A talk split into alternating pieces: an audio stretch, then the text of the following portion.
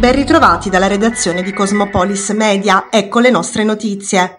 Variante Omicron si è svolto ieri un vertice del G7 convocato d'urgenza dalla Gran Bretagna per esaminare la situazione sanitaria internazionale. In un comunicato congiunto i ministri della salute hanno dichiarato che la nuova variante del coronavirus è altamente trasmissibile e che necessita di azioni urgenti. Il ministro Speranza in particolare ha sottolineato l'esigenza di un coordinamento tra ONU e Organizzazione Mondiale della Sanità per accertare l'effettiva vaccinazione dei paesi più fragili, come l'Africa meridionale. L'OMS intanto ha reso noto che nessun decesso è collegabile ai casi di variante Omicron finora accertati. Tuttavia, precisa Ghebreyesus, la presenza di questa mutazione rende la situazione precaria e pericolosa, avvertendoci che la nostra lotta al Covid-19 non è ancora finita.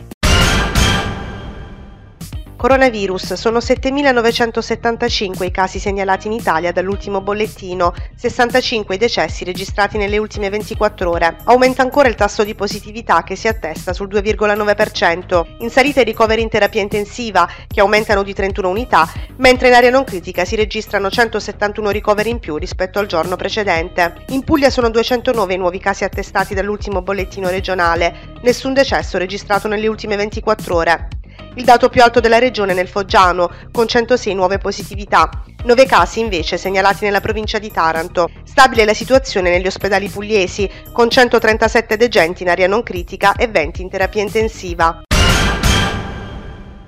I contagi crescono e le classi tornano in DAD anche con un solo contagiato. Lo stabilisce una circolare ministeriale firmata nella serata di ieri. Avevamo lanciato l'allarme già pochi giorni dopo la pubblicazione della nota congiunta Salute e Istruzione del 6 novembre scorso, il commento di Antonello Giannelli, presidente dell'Associazione dei presidi al ritorno in DAD anche con un solo contagiato. Le scuole prosegue nonostante le mille difficoltà e con uno smisurato smisurato carico di lavoro sulle spalle dei dirigenti e del personale hanno retto, abbiamo chiesto con urgenza di incontrare i rappresentanti del Ministero della Salute, aggiunge, perché la circolare ha messo in allarme tutto il personale scolastico e ha prodotto nuovi problemi ai dirigenti che dovranno nuovamente rivedere le procedure per il tracciamento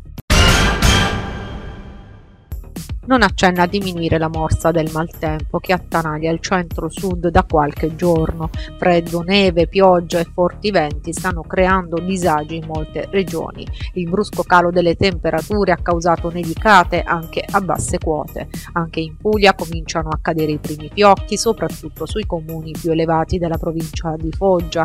La Puglia sarà interessata anche da precipitazioni intense e da un generale peggioramento del meteo, tanto che la protezione civile ha diramato un'allerta gialla per le prossime 22 ore a causa di venti inizialmente forti con raffiche di burrasca sulla Puglia meridionale. Annunciati da Acciaieria d'Italia lo stop dell'altoforno 4 a partire dall'1 dicembre per interventi di natura straordinaria e l'aumento della cassa integrazione non come numero massimo ma come utilizzo effettivo. Fincisle, FIOM, CGL di Taranto hanno richiesto la rotazione del personale e la possibilità di smaltire le ferie residue per non gravare ulteriormente sul salario dei lavoratori. Le criticità impiantistiche, dicono i sindacati, non possono continuare a ricadere sui lavoratori attraverso l'utilizzo della cassa integrazione integrazione, programmata inoltre dal siderurgico tarantino la fermata di Acciaieria 1. All'indomani dell'annuncio di Acciaierie d'Italia di fermare l'altoforno 4 del siderurgico tarantino, i lavoratori dell'ex Silva in amministrazione straordinaria si sono radunati davanti la prefettura ionica. La protesta organizzata da USB vede al centro la decisione dell'azienda di stoppare oltre l'altoforno 4 anche l'acciaieria 1, la laminazione e le officine. Si stima un aumento dell'uso effettivo della cassa integrazione ordinaria a Taranto. Taranto. Il timore, spiega USB, è che si stiano creando le condizioni e l'alibi per provocare la fermata generale dello stabilimento nella peggiore delle condizioni e senza nessuna garanzia per i dipendenti. Oggi siamo qui in presidio sotto la prefettura per sostenere i due emendamenti presentati da, dal senatore Mario Turco in favore dei dipendenti di Benaes. Il primo sullo sblocco del TFR eh, del passivo, procedura che oramai va avanti da sei anni, soldi che i lavoratori potrebbero tranquillamente ricevere. Abbiamo anche tra l'altro spiegato ai nostri politici quali sono le motivazioni per cui è illogico trattenere quei soldi.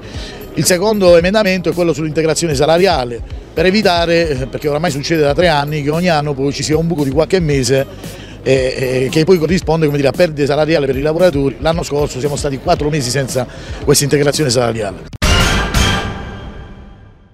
L'aggressione di qualche giorno fa avvenuta nel carcere di Taranto ai danni della polizia penitenziaria è il simbolo di un fallimento annunciato, la cronaca di dieci anni trascorsi inutilmente fra appelli e denunce rimaste inascoltate. Si è espresso in questi termini il segretario generale Cisle FP Taranto Brindisi Massimo Ferri in merito alla situazione della casa circondariale ionica. Quello tarantino, conclude Ferri, è il carcere più sovraffollato d'Italia, ma inspiegabilmente quello con meno addetti. Sono necessarie nuove assunzioni funzioni.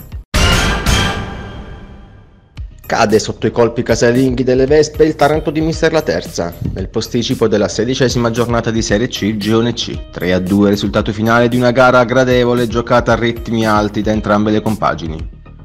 I padroni di casa passano in vantaggio al dodicesimo con un calcio di punizione dal limite di Bentivegna che batte Chiorra con un destro a giro forte e preciso. Al trentatreesimo i padroni di casa raddoppiano con un destro del centrocampista Stoppa, lasciato completamente solo all'altezza del dischetto del rigore e ben servito dalla destra da Donati. Nella ripresa al quarto minuto Giovinco è bravo di testa a mettere dentro un bel cross proveniente dalla destra di Labriola e a fissare il risultato sul 2-1. Passano appena 30 secondi e la Juve Stabia si riporta più 2 ancora con Stoppa, che dal limite dell'area ha il tempo di addomesticare la palla, girarsi e trafiggere per la terza volta Chiorra.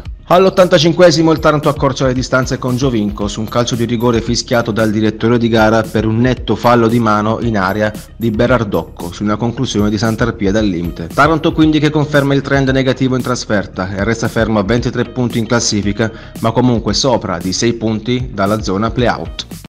Dalla redazione di Cosmopolis News è tutto, al prossimo aggiornamento.